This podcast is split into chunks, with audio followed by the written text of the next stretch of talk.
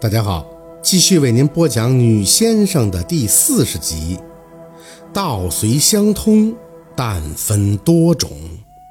那碗的糖葫芦还是没吃进嘴，洗干净也没法吃了，太酸了。坐在水盆里的宝四心情是极度低落。老，别忘了明天给我再买根糖葫芦。水温很好，凤年一边给宝四搓洗，一边柔声的应道：“知道了。”明天早上你一睁眼就可以吃了。宝四得到承诺，这心也就放下了。早没等洗完，就会周公去喽。这一觉，宝四睡得那是格外的香甜，一直也没人叫他起床。等他抖擞精神的爬起来，还没穿衣服，就看见了放在炕沿边上的糖葫芦，心情瞬间就好了。姥姥，你真给我买糖葫芦了，姥姥。哎，没有回应。宝四伸着脖子看了看，好像没人，自己把衣服穿好，拿起那串糖葫芦就跑到院子里。姥姥，姥姥，舅老爷正在院里看书，听到宝四的声音，悠然自得的张口：“宝四，睡得好吗？”“好。”宝四笑眯眯的奔到他身前，扬了扬糖葫芦：“舅老爷，你看，我姥给我买了糖葫芦。”“嗯。”舅老爷点了点头：“那就吃吧。”这得放在碗里吃的。我姥姥呢？让她给我放到碗里。你姥姥回家了，她回家了。宝四愣了愣，那那我呢？姥姥说带我来玩两天，就一起回去的。舅老爷眼睛仍在看着手里的书，他让你乖乖的待在这里，等到你听话了，他就会带你回去的。我听话呀，我很听话的。宝四看着舅老爷强调。舅老爷，我得回家，我不回家，太姥姥会很想我的。舅老爷笑了，呵呵，只要你能听舅老爷的话，那你就可以回家了。宝四不懂，怎么听啊？舅老爷用下巴示意他看向墙角的一个搪瓷碗，里面装着一些玉米粒儿。你拿着这个碗去门口喂老娃子，什么时候老娃子把碗里的东西吃完了，你就可以回家了。宝四看了看碗，又看了看糖葫芦。我可以吃完糖葫芦再去喂吗？可以。宝四乖巧地笑了笑，拿着糖葫芦自己回到屋里，找到一个碗后，把糖葫芦撸下来，极其享受地吃了几个，看了看剩的，眼珠子转了转，随即找了一个袋子装好，揣到身后，又蹦跳着出去。舅老爷，我去喂老娃子了。舅老爷也不瞅他。去吧，宝四哎了一声，端着碗就向院外走去。走出了院门，远远的回头又瞄了舅老爷一眼，几乎是想都没想的把装着玉米的碗一扔，拔腿就跑了。开什么玩笑？喂老娃子，那不是请等着挨刀吗？这些老娃子不是往他身上拉屎，就是用爪子刀的后脖梗子，那疼，宝四可不想挨了。他要回家。回家有好吃的，有老爷，有太姥，还有二舅和金刚。他可不想待在这儿，在这儿饭都没味儿。宝四玩命一般的跑到林子那儿，四处的看了看，周围的树都差不多。他是不太认路，可有昨天晚上的经验呀。宝四心想，一直往山下跑就对了。路过死人沟，再过鸡嘴子，那就进村了。想着，便一头钻进了林子。这一路上跑的是心情舒畅啊，睡得好，浑身也有劲儿。边跑着，心里还琢磨着，一会儿到家一定得跟姥姥说说，就算自己睡着了，也不能把他一个人丢下呀。说好了带着自己一起回家的吗？四宝，你快回去，要听话，回去。那个耗子又开始在宝四耳边念叨。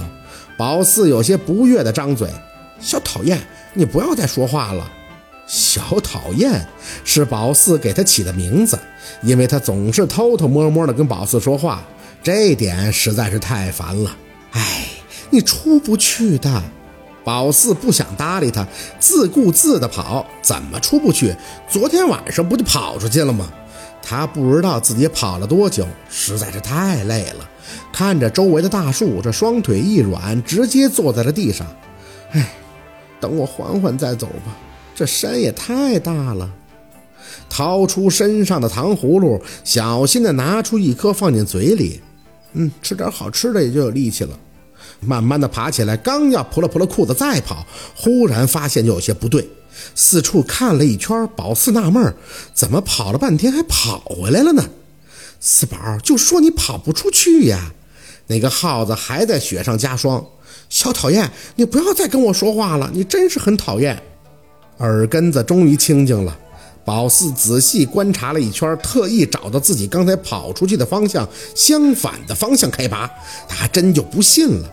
天渐渐的黑了，等宝四不知道第几次跑回这个熟悉的林子口时，他悲哀的发现糖葫芦都被吃完了，这简直就是晴天霹雳呀！看着周围一模一样的树，那是又渴又饿，摇晃着向舅老爷家的方向走，默默的告诉自己。回去吃点饭，吃饱了，明天再回家也不迟。太饿了，真是太饿了。回来了，舅老爷果然正在家里吃饭，桌上还是清粥小菜。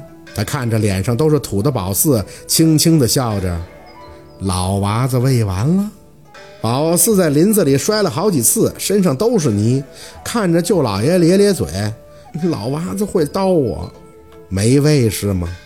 宝四想说喂了，可看着舅老爷的眼神，莫名的点头。嗯，没没喂，他叨人。舅老爷笑得很舒心。先吃饭吧，明天喂。来，宝四看着桌子上的饭菜，想都没想，上前就开吃。不吃饱，哪儿有力气跑？舅老爷的话不多，也不问他什么。虽然脸上挂着笑意，可宝四总觉得他不太亲切。不知道为什么，不像是他在家对太姥，有时候特会撒个娇耍个横，基本上可以说是有恃无恐。可在舅姥爷这儿，宝四蔫巴了，腿肚子还转着筋呢。今天在林子里窜的，差点没把他累死。没有电视又很闷，宝四早早的回到舅姥爷让他睡觉的小屋，可是睡不着啊。拿出一本书又不识字儿，憋了半天，还是磨蹭的去了舅姥爷那屋。舅老爷，你能给我讲故事吗？舅老爷还在炕桌前看书，听到宝四的声音，抬眼轻笑：“你想听什么故事啊？”宝四坐在他身边，张娃子的故事。舅老爷满眼和煦：“我只会讲先生的故事，你要听吗？”宝四点点头：“有听的就行啊。”他是不挑。舅老爷缓缓地张口。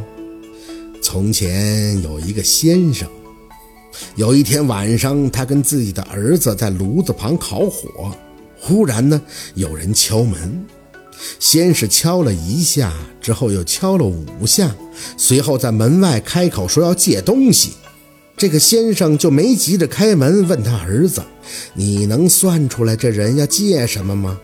他儿子说：“可以。”宝四皱皱眉。你这怎么算呀？人家又没说，怎么知道借什么呀？占卦呀！舅老爷耐心地看着宝四：一为乾，二为兑，三为离，四为震，五为巽，六为坎，七为艮，八为坤。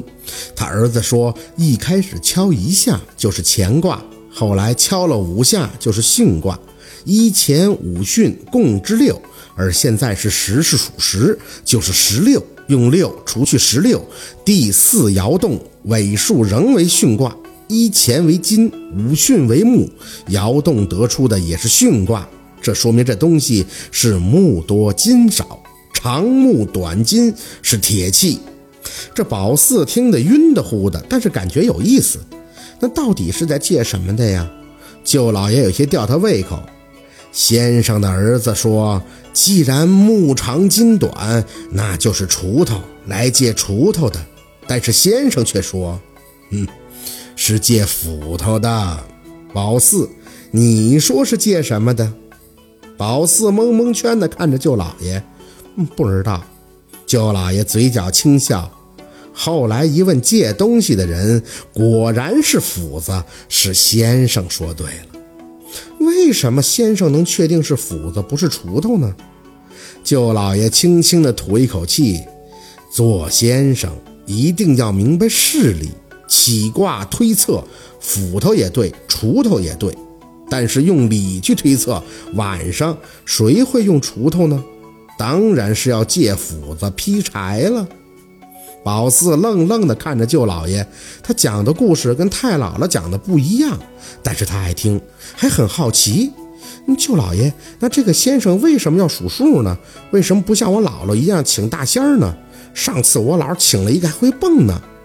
舅老爷看着宝四笑，呵呵呵呵，这个叫梅花易数，道虽相通，但分多种。你以后会慢慢知道的。宝四莫名的兴奋，舅老爷，那我以后也能会这些吗？舅老爷看着他，微微的点头，只要你用。